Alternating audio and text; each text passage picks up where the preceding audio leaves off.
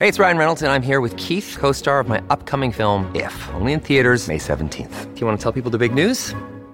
All right, I'll do it. Sign up now and you'll get unlimited for $15 a month in six months of Paramount Plus Essential Plan on us. Mintmobile.com slash switch. Upfront payment of $45 equivalent to $15 per month. Unlimited over 40 gigabytes per month. Face lower speeds. Videos at 480p. Active Mint customers by 531.24 get six months of Paramount Plus Essential Plan. Auto renews after six months. Offer ends May 31st, 2024. Separate Paramount Plus registration required. Terms and conditions apply if rated PG.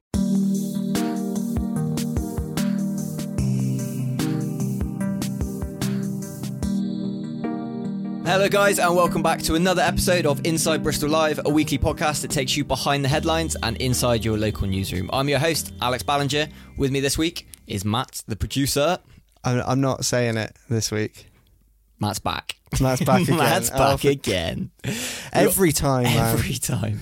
We've got a really good show for you again this week. We are. Oh, before we get started, I'm going to forget all the yeah, you got stuff. to do do all the, Do all the, the proper the- stuff. the promo stuff. Professionalism is important. is key. I thought you think I'd be used to it by now. We've been doing it for like No. 19 weeks. I mean, you know, other people might think you'd be used to it, but not me. Matt knows the truth. Matt, know the Matt truth. sees the cutting room floor.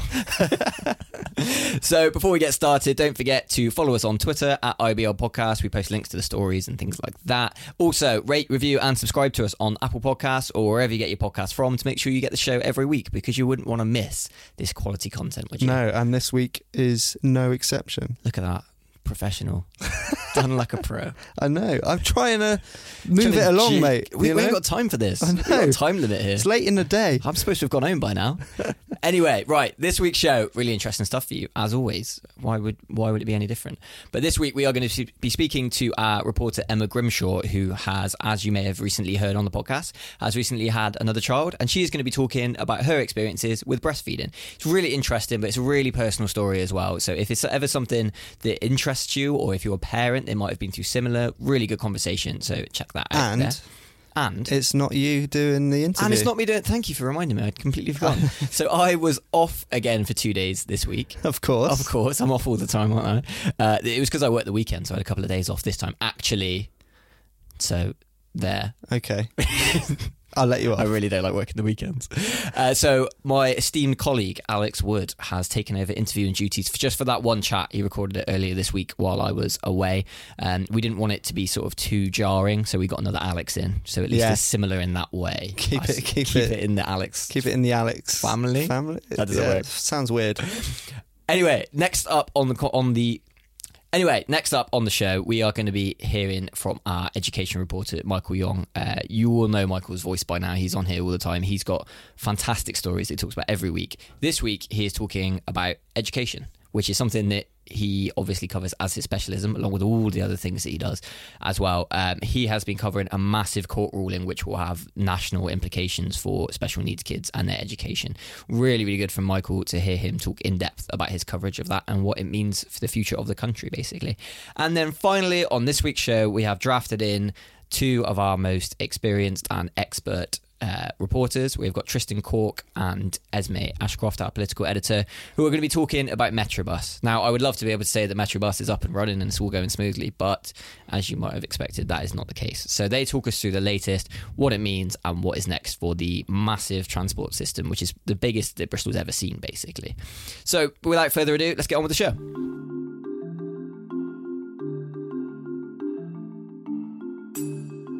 I'm Emma Grimshaw, and I'm the late reporter slash parenting correspondent at Bristol Live.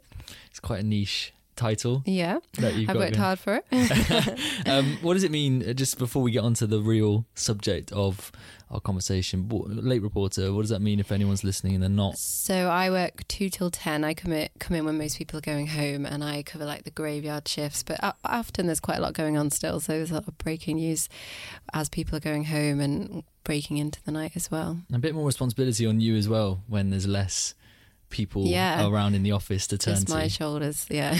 Um, so glad it's in your capable hands, I think. Um, but you're here today to sort of talk us through an opinion piece that you wrote. Yeah. Uh, what was published last week, I believe it was, or at the weekend. yeah, last week Um, and it's all to do with breastfeeding, it is. which is a subject close to your heart. Of I, course. I, from, well, from reading from the piece, I gather that. Yeah. Um, but why don't you just kick us off and tell us why why did you want to write something so personal? So it's World Breastfeeding Awareness Week. Um, so it's a time for like all mums to kind of say, "This is what we're doing. This is why we're doing," and and I guess it's important, especially here in England, to still talk about what we're doing because we've got such bad rates here compared to the rest of the world. So it's a time really to be like, "Hey, this is why we're doing it," and we, you know. It's time to be yeah to basically bang the breastfeeding drum for everyone. Absolutely. And I mean, I, as a young male um, who does not have children, uh, my understanding of breastfeeding is fairly limited. I mean, I have to obviously rely on what I'm either told from other people or if my mum has mentioned it, maybe, but we're, we're going back donkey's years here. Yeah. So, I mean, for me, it's very much I have to pick up what you know is happening in the media or in forums if i look at things like that or on facebook it comes up um, but obviously it's very much an issue you've got two children yourself Sure. and and you you write in this piece about you know the the need um, or the, to break down the stigma attached Yeah. to breastfeeding There is Why, huge st- yeah. is that What- Yeah, I didn't really realize until I started breastfeeding myself, like how what a gap there is between mums and people that have like researched the topic and the rest of the public.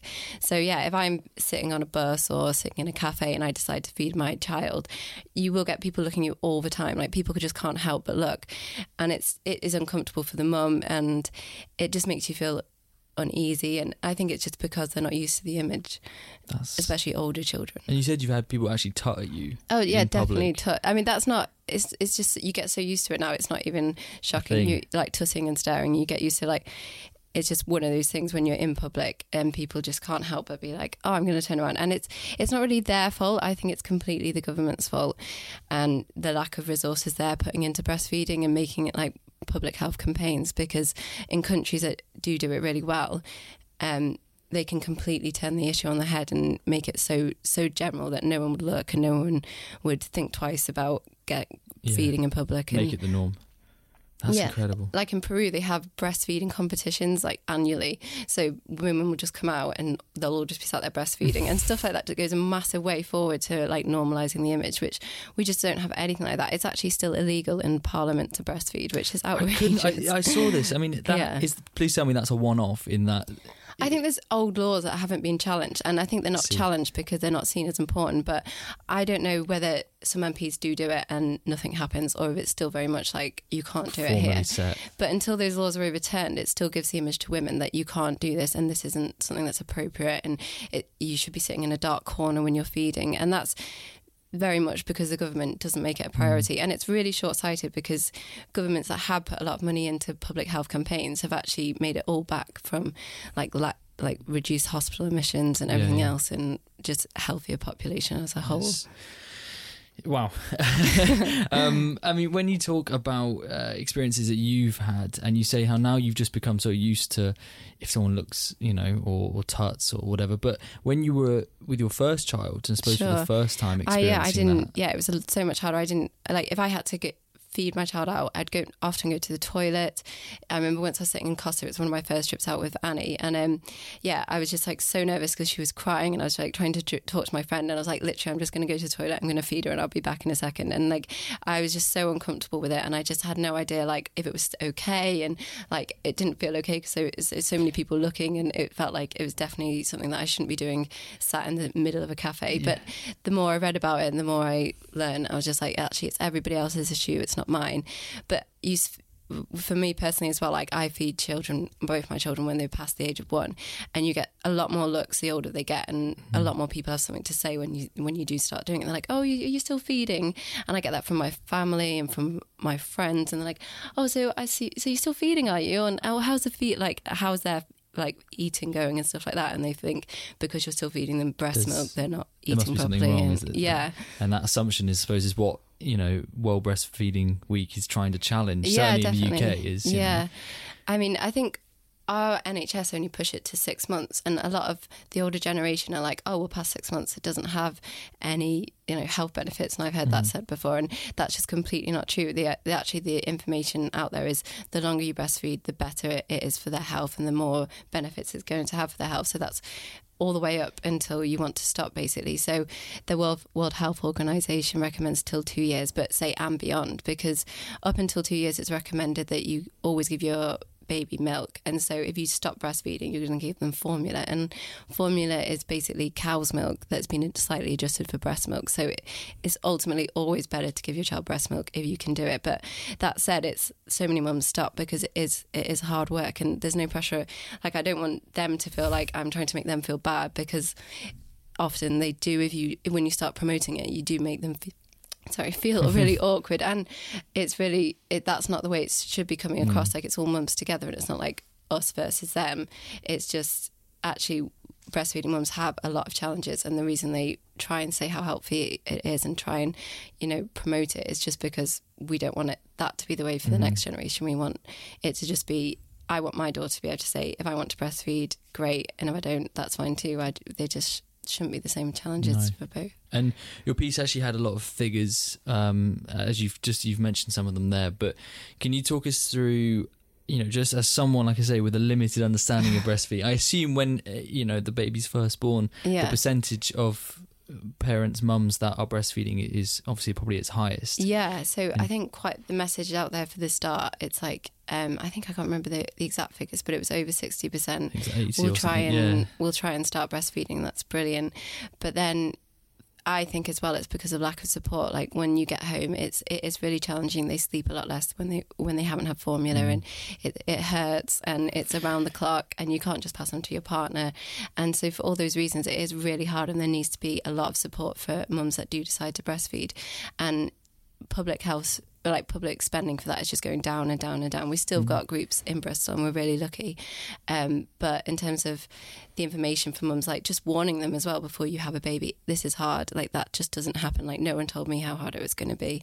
And once you start breastfeeding and you get into that world, you learn a lot more. But for first time mums, that's just not there and it should be. Yeah. And that's probably why it goes down to, I think it's just 2% of all babies are exclusively bre- breastfed up to six months. wow, just two. And that, yeah, as I said, and that's one of the lowest in the whole world. Um, So we've got a long way to go. a really if, long way. You know, we're to challenge that and Yeah. see that figure rise. Sure. Um, and, and and obviously the World Health Organization recommends up to two years. So I mean we're talking about six months. So beyond that we've got an even further way to go. I think I said less than one percent in my piece, but someone told me it was like 0.01 percent, but I didn't know if that was correct or Wow. not, so I didn't put didn't the exact in, in. yeah. Um, but um, you are trying to reach that two year mark. yeah, um, I'm. Yeah, my son is sh- 14 months, so I've got you know. 10 months to go. We'll see. I mean, I would, wouldn't necessarily just stop when he went at 24 as well. With my first daughter, I got to 18 months and then I became pregnant. And yeah, it was just feeling like I wasn't getting enough nutrients for me and the Mm. baby, and I decided to stop. But it was awful. She was just like heartbroken, and we had like months of no sleep while she was getting Oh, used to it. And I still regret it now because she went through such an awful time with it, and I just felt like I stopped her too early and like too suddenly. Um, so yeah, this time Mm. round we'll see. So uh, again, complete novice in this field. I mean, I've read about the benefits of breast milk as opposed to formula. Um, I mean, can you talk? And I suppose that's well documented. But what what is it that breast milk offers a baby during those sort of key development stages that Sure. maybe formula won't?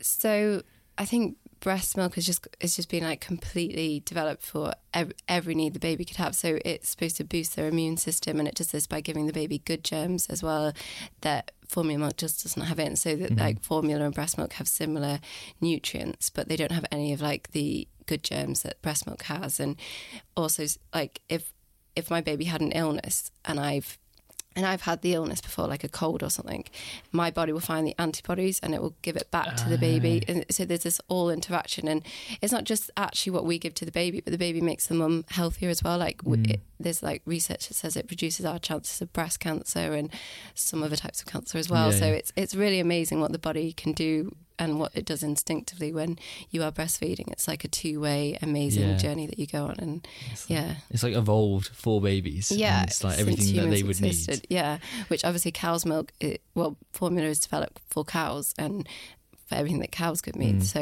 it's completely Mm. The and, wrong, and yeah. and you get called strange for feeding your baby who's two or your child who's two, when really the strange thing is giving your baby milk, cat, like milk for cows. I've never thought of it in that yeah, When you put it like that, though, it sounds so obvious that more people should be open to the idea of breastfeeding for longer. definitely. And and like you get ridiculed, and it's in like in the mass media, if you've got a, like a child being fed at three or four, it's like instantly It's- ridiculed. yeah, and yeah. I, and before I became a mum, I always thought it looked strange. And I remember watching documentaries when I was younger, thinking, "Oh yeah, that's like almost like child abuse. Like that poor child is like." But now I just see it completely on the other side, and I'm like, why would, why is that like weird? And why why aren't we used to that image? That should be something that the public is used to seeing, and it shouldn't be, you know, like frowned upon or ridiculed. And it's actually just a mum doing giving this amazing sacrifice It's to the child thing, isn't it? This, yeah, and it- and it is a massive sacrifice for the, the mum, and to have to do that and give up so much for her own personal time, and at the same time face like ridicule from the wider society it makes it doubly Mm. All the worse. Yeah, And that ridicule, I mean, does it come from a certain part of society, or do you feel it's actually quite widespread, both, you know, different ages, um, different sexes? Do you find it, this is both men and women yeah, that judge you men for and it? definitely men and women, and as I said before, it's very much with the government to to Mm. actually stand up. Like obviously, mums are doing their part and being like, I'm going to breastfeed and I'm going to try and normalize the image. But if the government would put some money behind it, like um, in Brazil, they had they used to have some of the worst rates in the whole of the world as well, and their government really ploughed money into it. And now they've got some of the best, and they've also got breastfeeding banks where people can go to if they don't decide they don't want to breastfeed, they can go to it and get milk for their baby, and, and you know they're really leading the way now. So actually, a bit of money from the government can can transform the situation. Sure. And is that and and- support from the government um, also looking at education and you know right across Yeah. the board, men and women, and trying to normalize what is you know as you Yeah. said one of the most natural things a human can do. definitely. And for this piece as well, I don't know if you saw, but there's a gallery, and I put a shout out on Bristol's um, breastfeeding page, and it's just amazing the response. Like, like there's this a really amazing community, all helping each other and supporting each other, and that's something you don't really get with, with many stories when you're out putting a shout out. no. But like there are so many mums doing amazing work around the hours, and it was I was just so grateful for everyone that posted their pictures and really like That's yeah brilliant. came out and showed you know them breastfeeding at weddings and breastfeeding in parks and yeah it's really inspiring to see It is all rare. different ages It is yeah. rare when certainly when things carry over to social media. We know how how toxic social media can Mm-hmm. be sometimes with people and their views. But um, in groups that you're in, then would you say, you know, this piece is and just generally the, the conversation around breastfeeding is quite positive. definitely and but it is kind of like I'm already talking to the preached if you like because I see, yeah. if you're in a breastfeeding page like everyone's doing it and everyone understands like how important it is. And so it's really reaching the people beyond that that's Hmm. kind of a challenge. But another like part of it is I did have mum say oh I only did one month. I've kind of failed or I did two. And it's, it's just not about that at all. Like whatever you did is amazing or, or didn't do or couldn't do. That it's just more about supporting the mums that want to do it that that can't do it or that don't feel like they have the support or don't realize that you know it's such a normal thing or, or maybe feel like it's too much of it like they don't feel comfortable doing it in public and it's making them feel like just go and do it and don't worry about what everyone's like doing around you. Just it's you're you're the one who's doing the right thing and Yeah. everybody else like, kind of needs to catch almost, up that- yeah. yeah.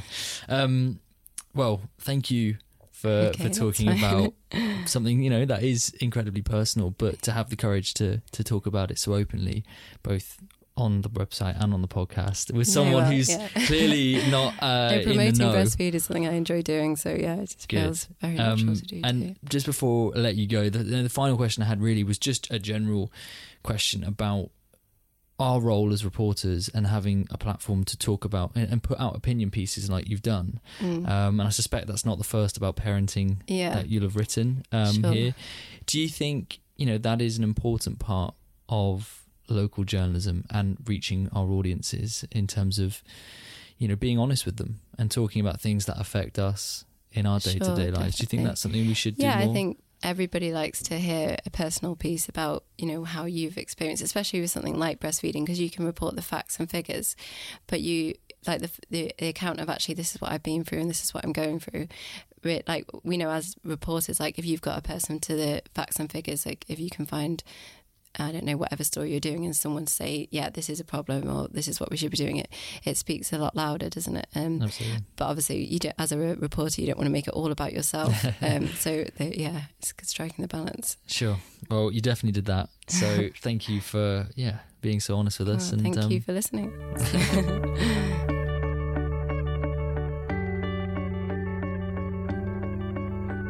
So thank you very much to Alex Wood and Emma there for talking about that really personal experience when it comes to breastfeeding. Really good chat there. Right, let's jump straight into our next conversation, which is with our education reporter Michael Young talking about special needs cuts.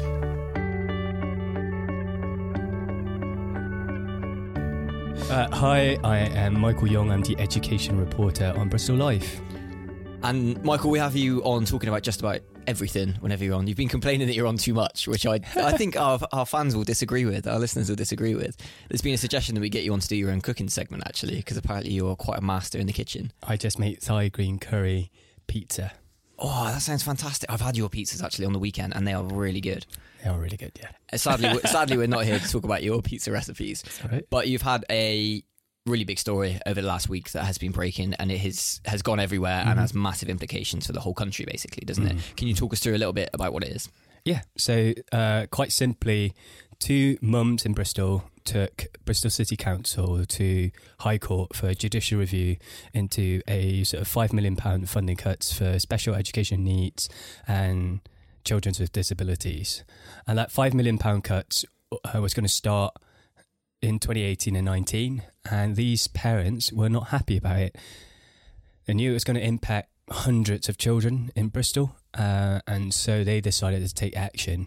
What that meant was it led one thing led to another, and then parents all across the country actually just realised, wait a minute, our council's doing this as well. So they started launching their own cases.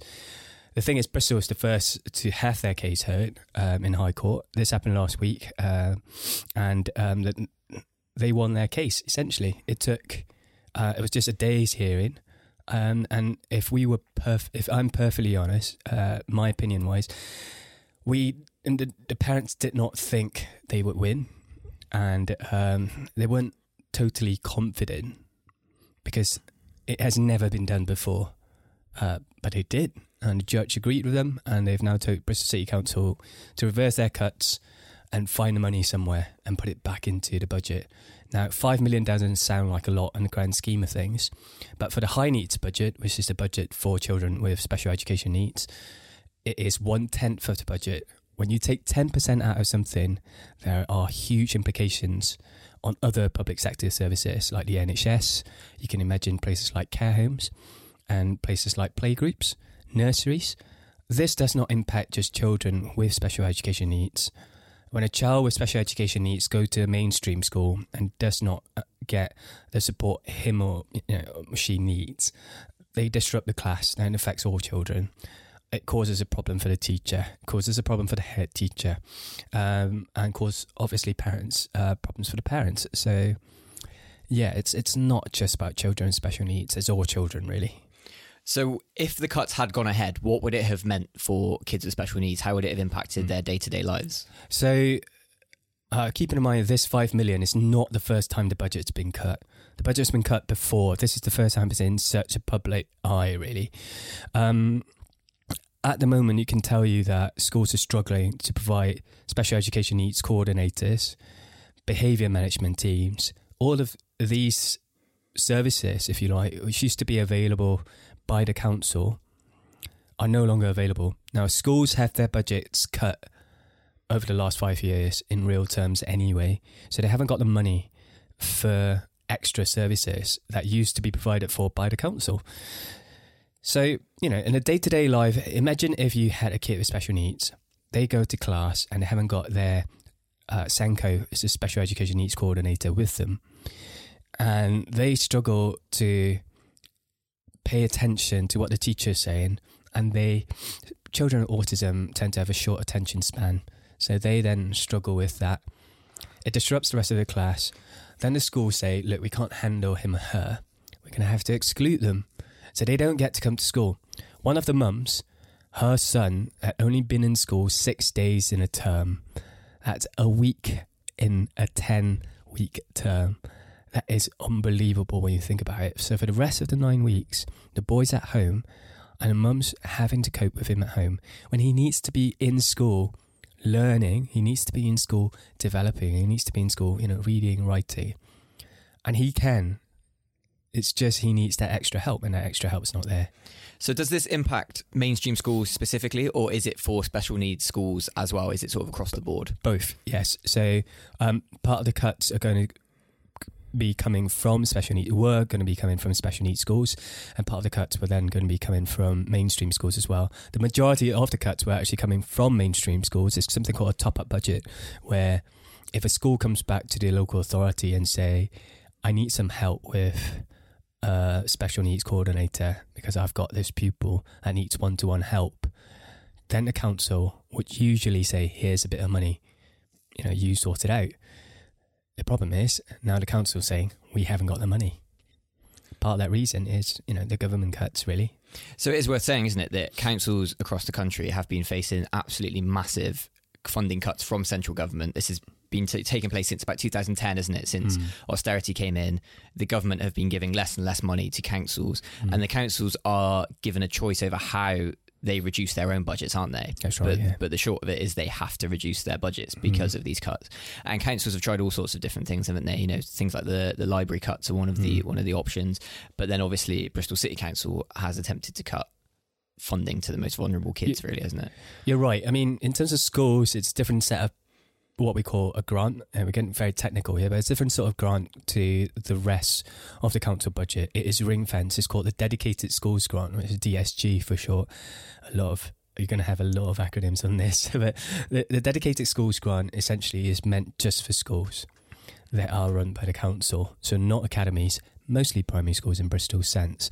So uh, that grant is then decided upon by government, given to the council, and the council has to think where the money is going to go. So sadly, they've decided to take it from, like you mentioned, the, the most vulnerable children.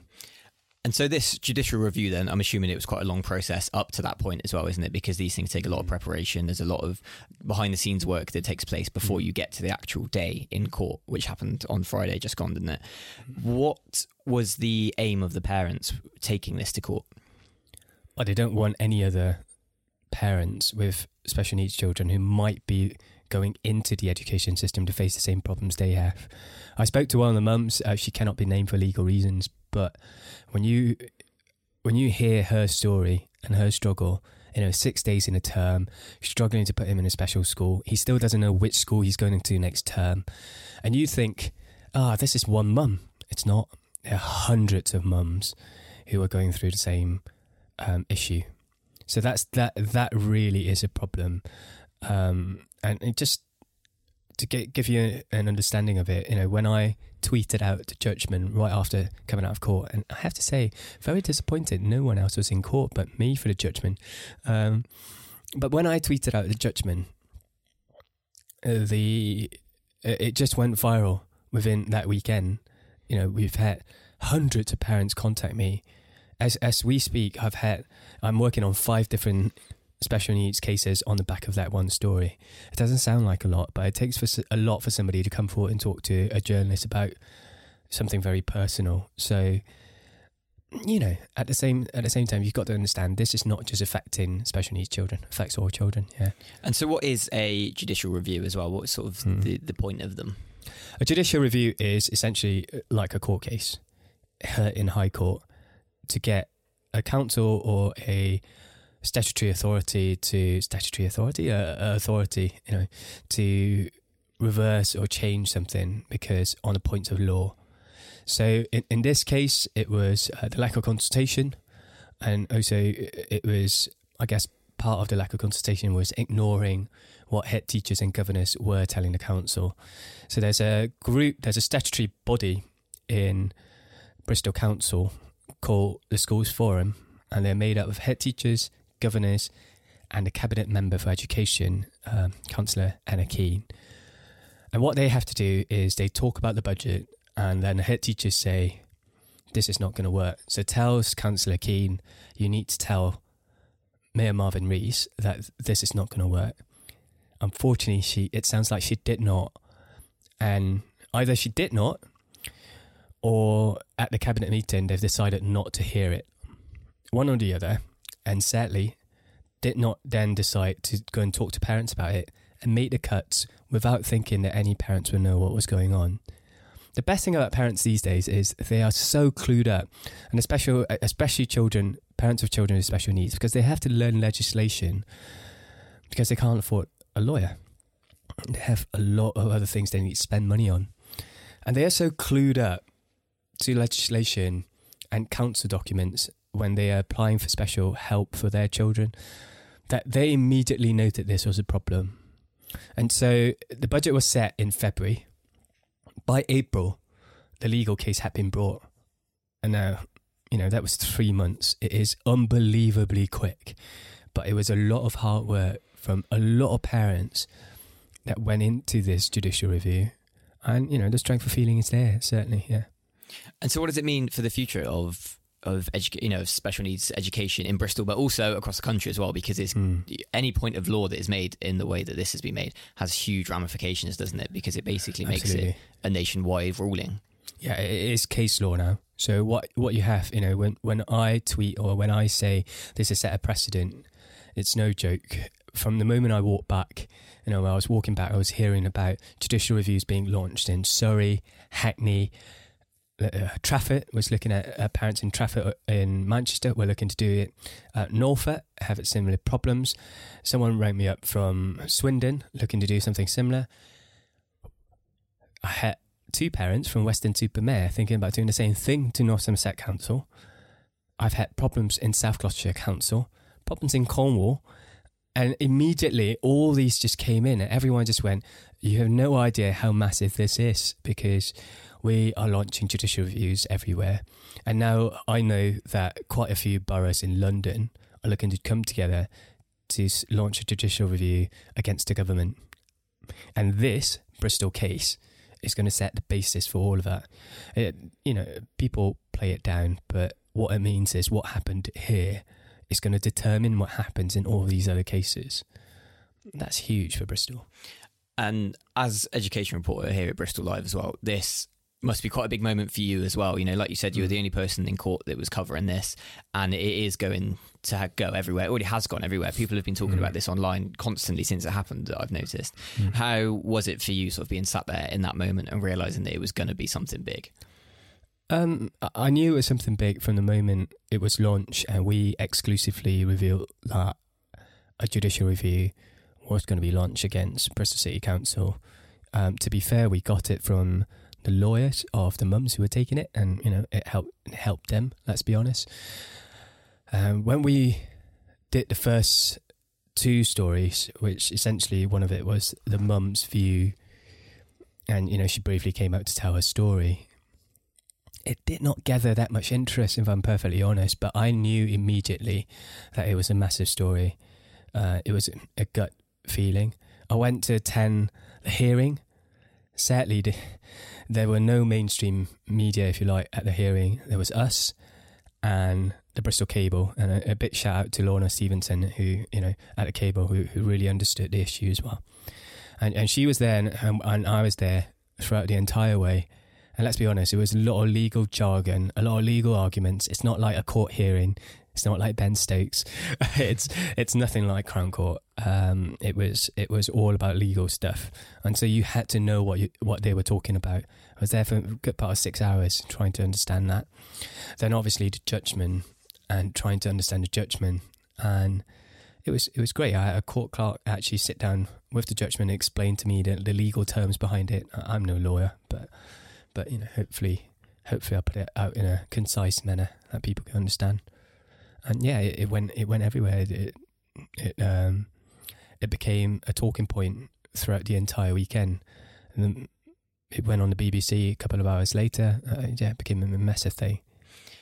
Do you feel that it really shows the importance of local media for these sort of things, and particularly when covering something specialist like education? Because, like you said, really in depth, really technical. Even yourself, with all your expertise, you know, had to be talked through it. Does it really show the importance of local media? Do you think in in getting behind these closed doors, you know, and getting into courts and bringing it to a wider audience? Absolutely crucial because the mum uh, who brought the legal challenge did not want to talk to anyone else, else but us.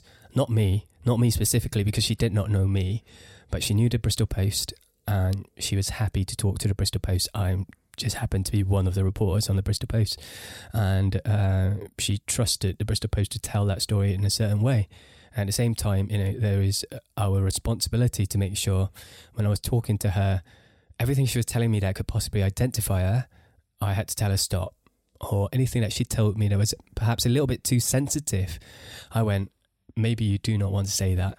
And most journalists might not say that if you did not have that responsibility to a certain city or, or a certain community. We do. And that's the important thing here. I mean, local journalism is, key when it comes to covering um, the day to day running of courts. You know, our, our court reporter, Jeff Bennett, does an incredible job. And that is an important part of the judicial system and an important part of democracy. So, yeah.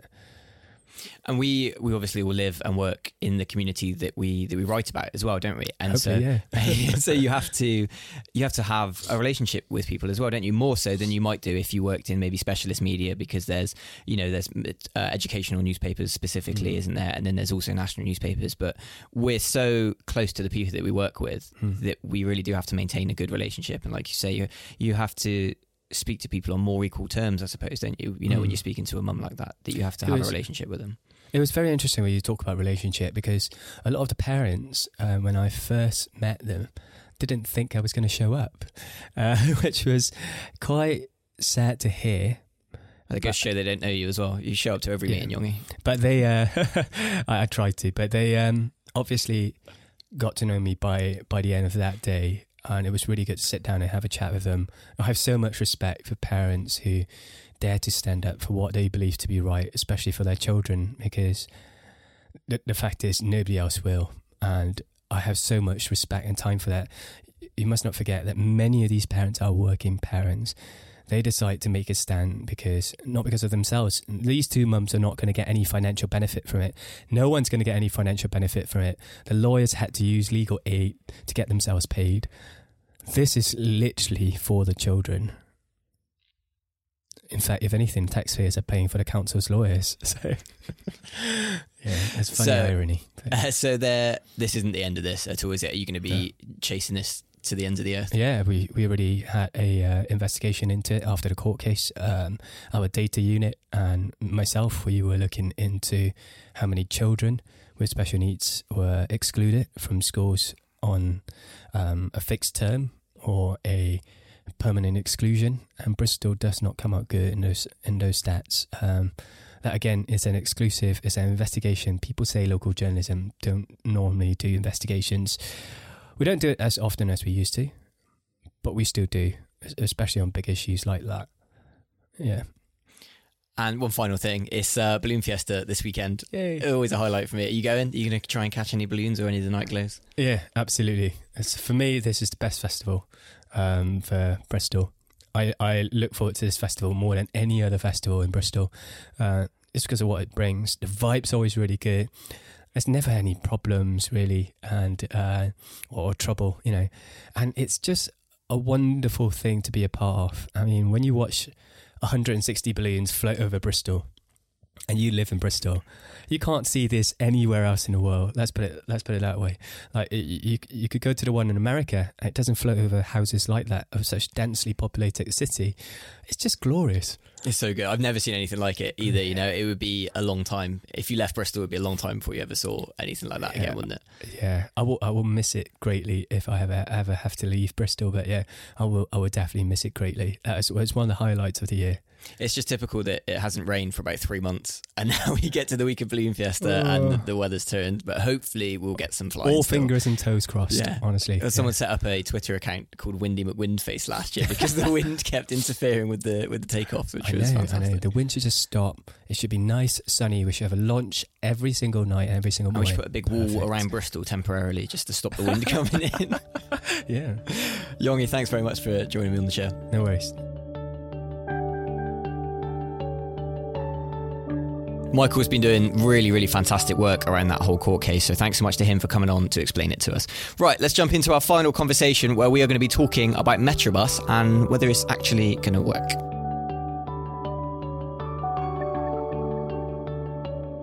Guys, if you can give me your name and job titles, please.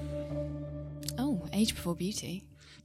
Um, What a start. okay, I'm Tristan Cork. I'm a reporter at Bristol Live. And my name's Esme Ashcroft. I'm the political editor for Bristol Live. We're going with editor, are we? We're going with editor, yeah. Giving yourself a promotion. Hey, it's what it says in the paper. So, guys, we are here to talk about Metrobus, which we've spoken about it a couple of times before. And as much as I would like to say it's up and running and fully finished, we're still not quite there yet, are we? Mm, no. No, we've But- got one one kind of arm. One Open. wing of it. And I can't remember in which order they were supposed to start, but it wasn't the order that they have currently started in, the routes was it? No. It's going to go uh, Three, three, two, two, one. one. Back to front, three, two, How one. weird is that? Yeah. At least uh, that's slightly more kind of ordered than it could have been, and it Yeah. could have been all over the place. It's supposed so to be it's- two three one. hmm Then it's three two one. That's surely purely by design, I imagine Yeah. as well. Of They, course. they intended Yeah. that. They're going retro for like Dusty Bin and stuff. Mm. So, what's the latest update from Metrobus then? So, we've got one route running currently, haven't we? We've got the M3 running. That launched in May. And now we are talking about the launch of the M2 route, which Tristan quite rightly said was meant to be the first route. And that's going to kick off on September the 3rd, the Monday. So, just starting off with the, the route that has already started, which is the mm-hmm. route from Emerson's Green over to, is it Temple Meads that it stops at? Is that right? Yeah, it's the city centre. Yeah. How is it being received? How's it going? Is it working? Well, I mean, if you ask Metrobus themselves, they will, of course, say very positive things. You know, 120,000 passengers in the first couple of months. And, you know, I think I haven't heard anything too negative. But at the end of the day, it is a, a bus service. So it's a bus. I think sometimes people get it on it and are perhaps a little bit underwhelmed, thinking it would be slightly fancier. And Expecting it to be like the, you know, the proposed system in China where it's a device that goes over the top of mm. cars on two Yes. rails. People might think it's going to be like no, that. No, it's nothing like that. It, it will, if you're looking at it, it will just look like a normal bus. Have you used it, guys? Have you had a chance to get on it yet? No, but I have been on a bus before, so I know what it's like. You're quite irregular on the bus, I am. I go on buses every day. Do you think you can transfer those skills over to Yeah. Metrobus and you should be able to use them? The key difference I've seen so far is that it's got two doors, one to get Mm. on and then another door to get off. See, there's Londoners that are just going to be laughing at us because Yeah. we're going to be, you know, there'll be Bristolians Mm. Somebody confused. mentioned on Twitter, didn't they, USBs? But actually, quite a few of Yeah. the regular bus buses now yeah, have the new, USBs new too. buses have USBs. So not The- even that. the some new buses have got two doors, but they don't open the back one. Mhm. But the problem that I've found with the, se- the second door getting off is that you can't say "Cheers, drive" anymore. Yeah, I know. Because you're a long A way from the bus tradition. driver. Yeah. Yeah, it's going to die out. Do you know what, that's the problem that I've always had on London buses where I've gone to get off and say cheers drive and there's no one there. You could And kind think, of yell it, maybe. Yeah, Yeah. or you need like an intercom system. You just press it, cheers drive, yeah, as you get off. I'm, I've sort of, it could be a motto for Metrobus, but it's close but no cigar for me because I'm in Lockleaze. And so the Metrobus comes near-ish to UE, Mm. but I'd have to add about 10 minutes to get to it. And Yeah. so I haven't bothered. I just get the 24 like I normally Mm. would. So I kind of can't quite get to get to use it yet, which is a bit of a Mm. shame. I mean, I haven't obviously the, one of the big differences between kind of your regular bus routes and the metro bus services is this, you know, ticketless um, Mm. journeys and the fact that you're buying your tickets before you board the bus. So that's one of the reasons how it's meant to kind of increase the reliability and speed. Um, I haven't heard too many issues with that system yet, but like I said, it is only the M3 route which has started and it's predominantly used by students so who are going to be quite tech savvy probably already going to have like mobile bus ticketing apps anyway so it'll be interesting as we get further so the the M1 route which is the kind of the arterial route from Cribbs all the way down to South Bristol to see how the ticketing goes down there it's um, expanding for September, isn't it? mm. So that, the M3 hmm because Yeah. that's when the students will be back. that's when the students will be back um, increasing services and um, running on Sundays as well I think So the next step is the long-awaited service for South Bristol, then, which Tristan, I'm sure you've been well Yeah. excited about. So Esme Esme broke the story of when it is going to launch, which is September the 3rd Monday, September the third, and it um, runs from Long Ashton Park and Ride uh, into the city centre on what is probably the longest section of bespoke metro bus. Yeah. You got the bus rails. Yeah, Now that's the jazzy part yeah. of Metro Bus. You got the, the bus rails and the wonderful flyover bridge. The roller coaster bridge looks Flyover. lovely. Yeah. It looks Yeah. lovely. so this is the bridge that goes over the railway line um, that doesn't is a goods line to Portishead, isn't it? Mhm. um, and it goes over that, turns left, goes down under, goes alongside Winterstoke Road and Ashton Gate Stadium, and then underneath the Brunel Way f- Spaghetti Junction business there, and then comes back up to ground level and goes over the Ashton Swing Bridge, and that is all guided. Yes. Mile and a half of it is Mhm. guided. Now, the whole of Metrobus was supposed to be guided at the start. at its in you know when we're talking first iterations when we were thinking it was going to be some kind of tram bus hybrid type situation and we're going back to kind of you know the 90s here when we were first talking about a mass transit route for Bristol so yes initially um, a lot of it or the majority of it was going to be guided that turned out to be very expensive so it was kind of scaled down quite significantly and now we're left with this kind of just over a mile of guided Yeah, it's a mile and a half, and and ironically enough, that's what's caused all the delays to the M2. route. Yes. Yeah. So there was an issue in terms of so the way that the guided bus route works is that the buses kind of attach onto the guided bus rail with these tiny little wheels. So you have to get the buses on to the guided buses, bus rail. Now there is an industry standard which is used across the world for these types of things, but for some reason Bristol decided not to use that standard and has gone kind of bespoke. And That's the most Bristolian thing. I've ever heard. Um, we would, wouldn't we? and the buses, as a result, um, their kind of wheels they weren't aligned properly, so it, the councils have had to spend an extra two hundred thousand on getting that correct. Um, but I should say that that won't increase the overall budget because that two hundred thousand comes out of the contingency fund, but Metrobus as a whole is running thirty million over budget. Ouch. Would it, sorry, I'm asking the questions here. No, it's fine, save me a job, Would it be fair to say that back in the day, the guided bit of the bus, sk- the whole project, was the thing that set it apart from just being, we're going to spend 200 million pounds improving bus Yes. buses in, in Bristol, and that's what made, that's what prompted the government to give the money and get behind the project. I don't know if that specifically was what prompted the government to give the project, but give money to the project. But yes, the guided aspect of it was what was going to make it unique as opposed to just more bus lanes. Because on the guided bus sections, you can only have metro buses. Yeah. Whereas on bus lanes, you can still, even metro bus lanes, you can still have ambulances, cyclists, you know, all the people that would use a regular bus lane.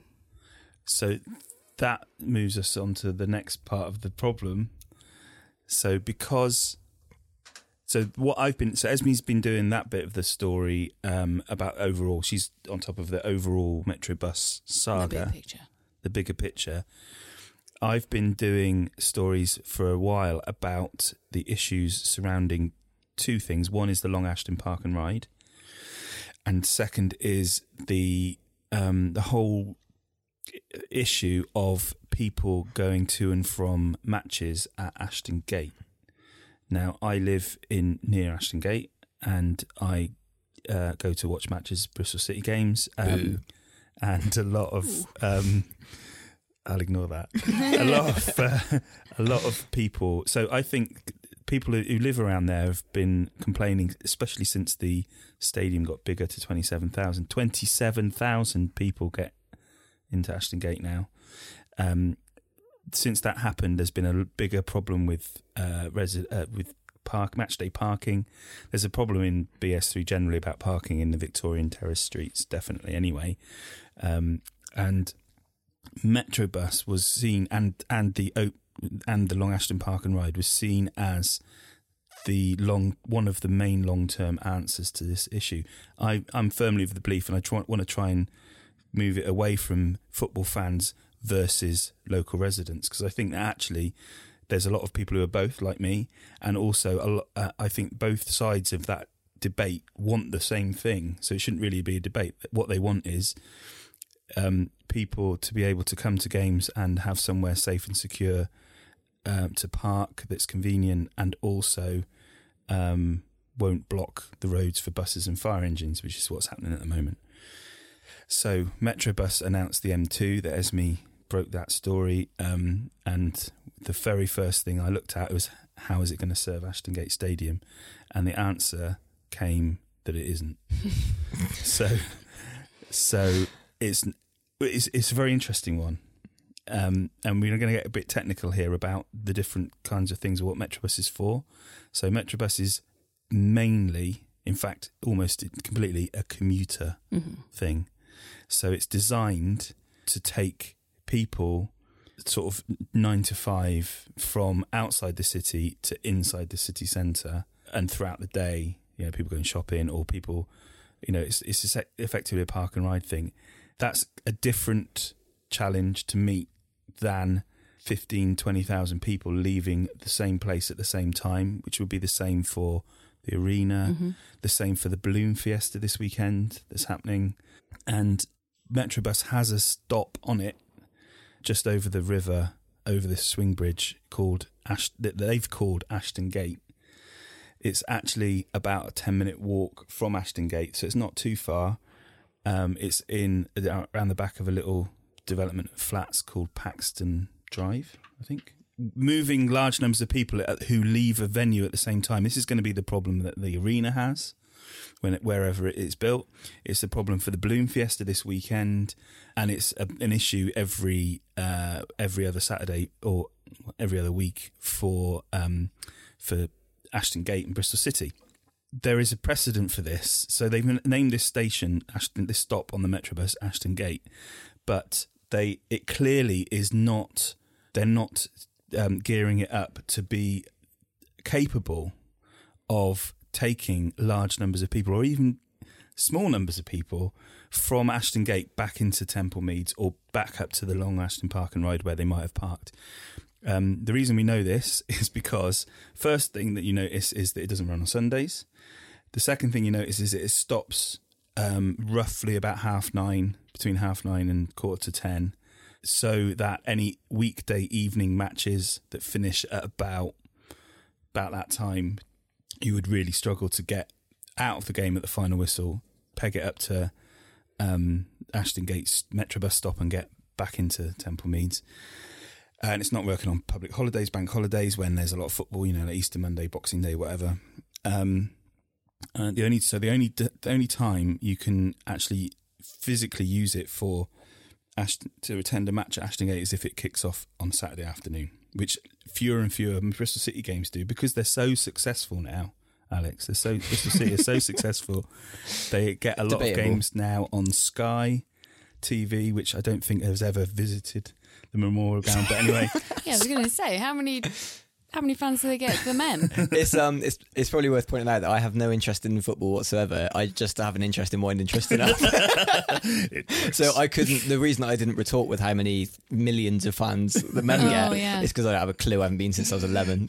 anyway, right. So, um, so because Sky are televising more Bristol City games, there's more on a Friday night um, or on a Sunday afternoon, and the Metrobus does not even serve that. But even on a Saturday game, there's only they're they're still going to stick to the timetable, which is I've got it right here. On a Saturday, there is a bus every between ten and six six o'clock. Um, there's a bus every twelve minutes, and after six twelve p.m. there's a bus every twenty minutes. So that's one bus.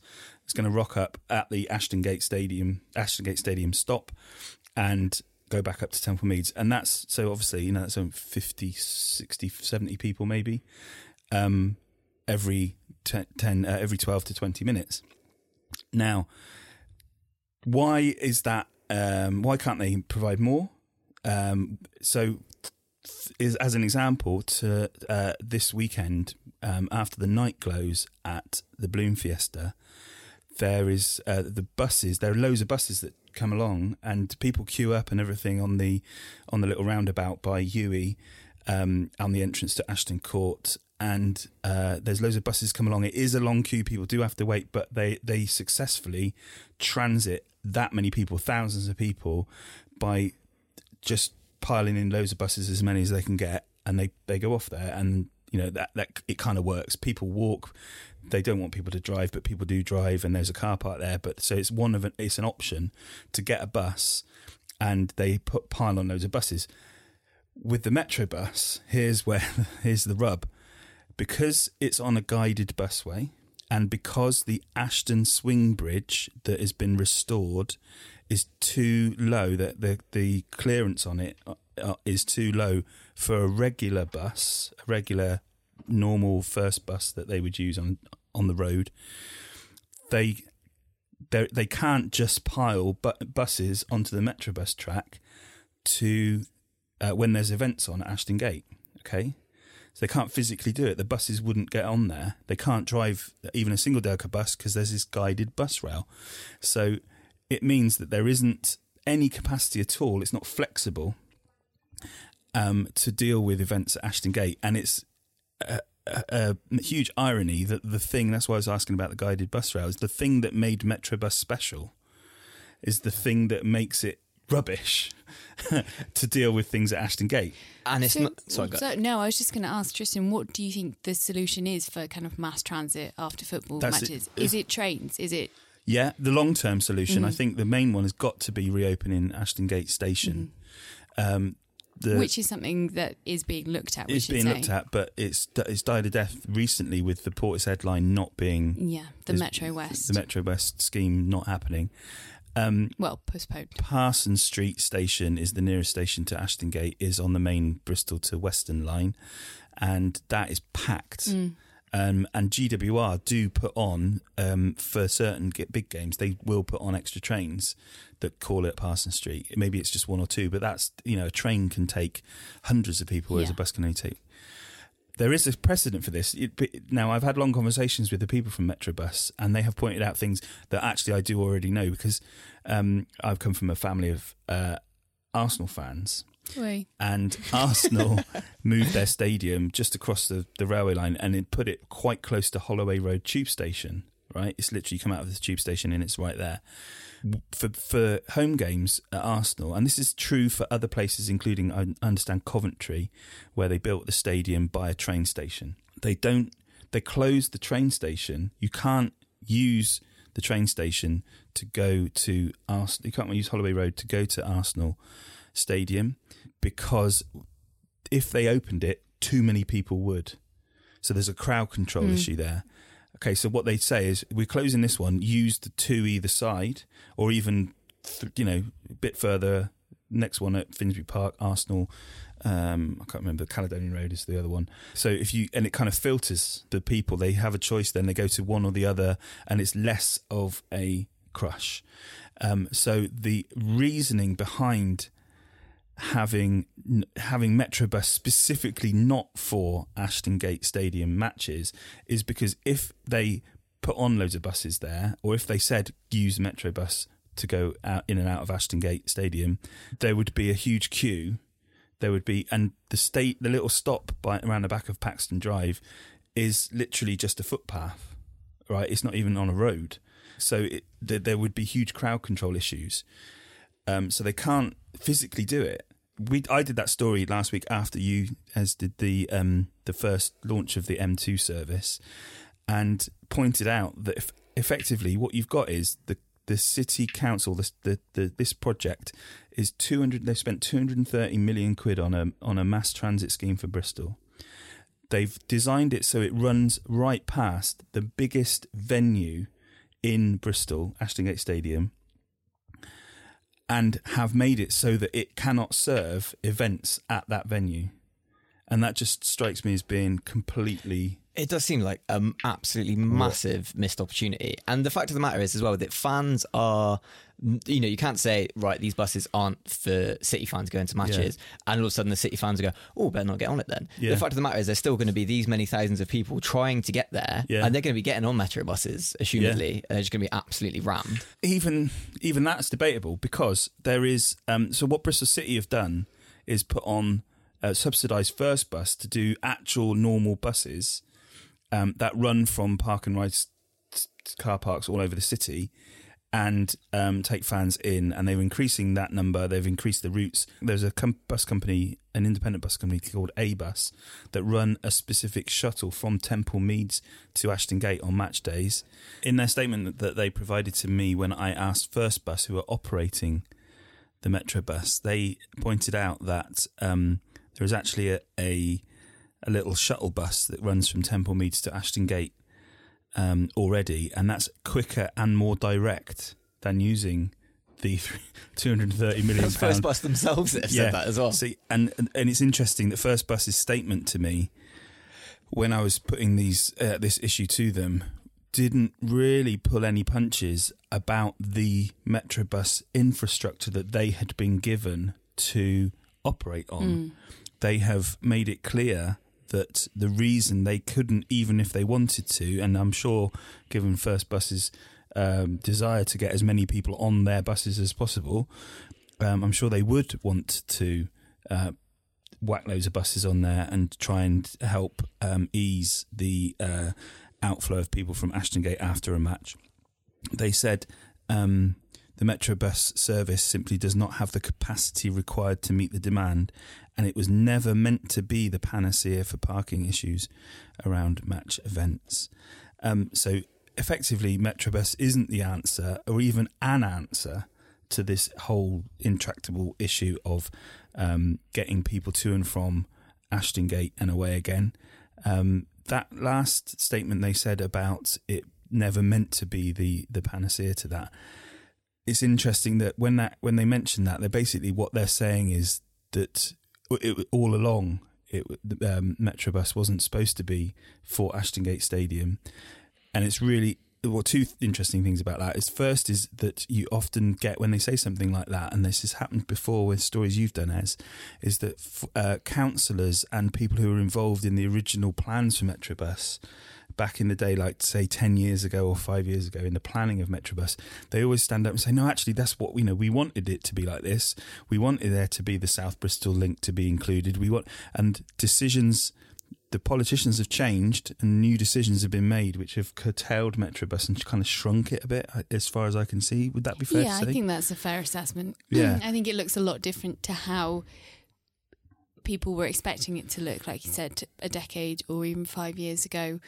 Um, but the council seem to still be wanting to push ahead with the Metrobus system. There's a whole kind of phase two and phase three in the works, and potentially seven new routes coming, you know, in the next 20 to 30 years. So they seem to still be behind it. Although I know Marvin Rees has been fairly reluctant to praise it in terms of its delivery. Hmm. It's a bit of a hospital pass for him, really, isn't it? Yeah, yeah, because it predates him. So Yeah. he can kind of say, this is nothing to do with me, really. And I think that's probably fair.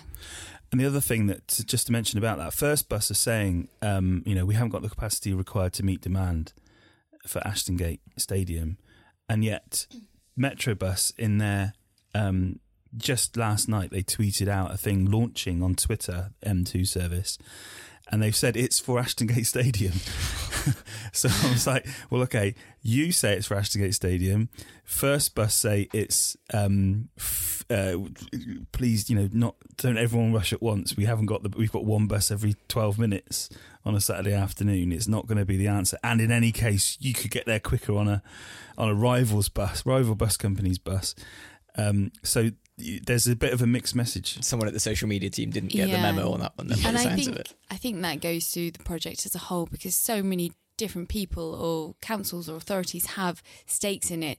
It can be so difficult to know even where to go to to get answers. I mean, it spans Bristol, South Glos, North Som, but now you've got WECA as well as the next tier above that. You've also got a Metrobus team, first to the operators. So when we're looking for comments or for clarification on something, you just have to take a scattergun approach and, Yeah. and approach all of them. There's there is no one person who controls it all, And and that that, has- was something which was brought up in a scrutiny meeting when they were looking at the um, project and its delivery so far. That there is no one who is just there to be looking and planning for Metrobus. And that has resulted in a lot of confusion as well, isn't it? You know, there's been all sorts of issues with dates, what the route was going to be, what Mm. kind of infrastructure we were going to get. There was the there was the Avon Crescent situation as well, where there was supposed to be a shared space that was then abandoned, but then that was not one person's decision; it was someone else's decision. And so it has been, like you say, really, a really scattered process completely, hasn't it? And then when you get to this point where you have a, a quite a big issue where it was a once in a generation opportunity to solve the transport problems to Ashton Gate, who do you look to? Who can you say this was an opportunity that you missed? Mm. You can't because everyone will keep pointing the finger Yeah. at each other, won't they? It's, yeah, and I mean, yeah, I had long conversations with people from Bristol Sport and from from Metro Bus and councillors and stuff, and everyone is kind of like, oh yeah, well you know, um, you know, it's always going to be difficult and that kind of thing. But when you take a take a step back from it and say, look, you've just spent 230 million quid on a you know the biggest transport infrastructure pro- program in Bristol's history. Certainly, probably since they started putting the trams out there in the Victorian times or whatever it was. Um, then you know, and it goes right past Ashton Gate, and yet it doesn't serve Ashton Gate events. That you have to just kind of look at it in a black and white issue. Not, I don't care about the guided bus rails. I don't care about the bridge being too small. I don't care about the you know the little excuses you're using. That is the ultimate thing that you take back and just say. That's the statement. You've spent this, and it does not do. It does not meet this demand. And you can't possibly imagine that in the entire process, someone didn't go, "Oh, what about what about the football?" Yeah. Someone must have raised that. I mean, uh, interestingly, if, um, I've understand that um, the question of there being a stop right next to Ashton Gate because it does run literally across the road from the stadium. It, on, on the way down from the from the from the roller coaster flyover, it passes right by the stadium, and the question of whether there should be a stop there um, was talked about, and it was pre- from from what I've gathered, I think that that might have been an option if, but Bristol Sport, the only you know Ashton Gate Stadium, Bristol City, Bristol Rugby, would have had to have paid for it. I think that, and and also because of the the infrastructure there, and it's up above, it's up a higher level and stuff. The actual physical ability to do that would have been very expensive to, to for that to happen. So they've kind of fudged it with a stop around the back of a, a block of uh, flats at Paxton Drive that is across the other side of a dual carriageway, and then another five minute walk across the park. Um, and they've called it Ashton Gate, and they called it Ashton Gate. And I said, "Is that for meaning for Ashton Gate sta- Stadium then?" And they're like, "No, because that's the old Ashton Gate, the gate to get into Ashton Court." Is it even geographically correct to is- call that Ashton it is, Gate? I guess it is because that is the area is called Ashton Gate. It's not just the stadium around there. It's the actual, you know, that whole area of Bristol is called Ashton Gate, um, and it is the bit that I guess you would, you know, the old gate into Ashton Court would would have perhaps been around that area. So technically, yeah, it's Ashton Gate. They could have solved a, you know, but they're advertising it as being for Ashton Gate Stadium. They've called it Ashton Gate. The stop. They could have called it Paxton Drive and said it's for the residents of Paxton Drive. Um, so it's it's just I can't work out. You know, it seems that half the people in charge of this say, "Yeah, yeah, it's for the stadium." The other half, the First Bus, are going, "No, it's no, no, no, don't. Please don't everyone rush at once. We've got one bus every twenty minutes." Thank you very much, guys, for talking us through it.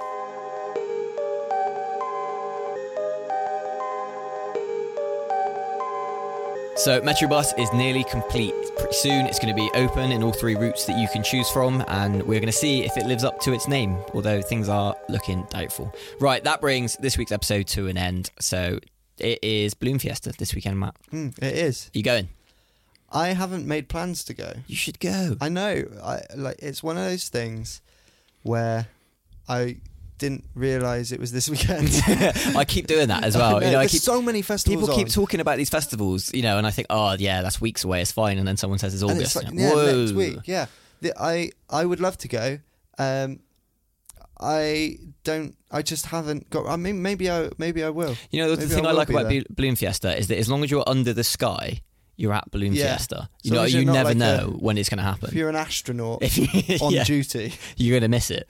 I know. But as long as you're underneath that Yeah. level, even if you, you could be high up, Great view. But the, the last last year there was a problem with wind. yeah, Uh, it all kicked off with the wind. this weekend is looking a little bit doubtful. iffy. I know. It, it good seems weather. It's like raining. it's ridiculous. They don't have much luck with the weather. No, it hasn't rained for uh, about three months in in. Bristol, and now all of a sudden, as soon as there's something that it needs to not rain for, It's like the weather knows. The weather knows. I wonder if someone is going to start up the Windy McWindface Twitter account again. I know we're going to be live vlogging the wind, which is Are something you that Are you gonna go? I'm going to go, hopefully. Yeah. I don't know what day I'm going to go. It's going to be weather dependent, but I do want to go and see some balloons.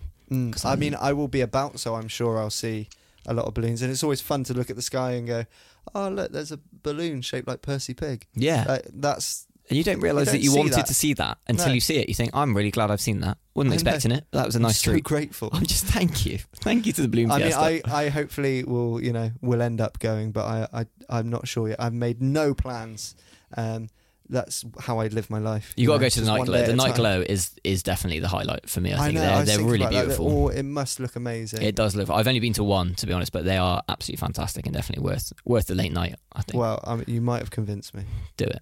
Do it. Right, that brings this week's show to an end. Thank you so much for listening, guys. Don't forget you can follow us on Twitter at IBL Podcast, and don't forget to rate, review, and subscribe to us on Apple Podcasts or wherever you get your podcasts from. Right, we'll see you next week.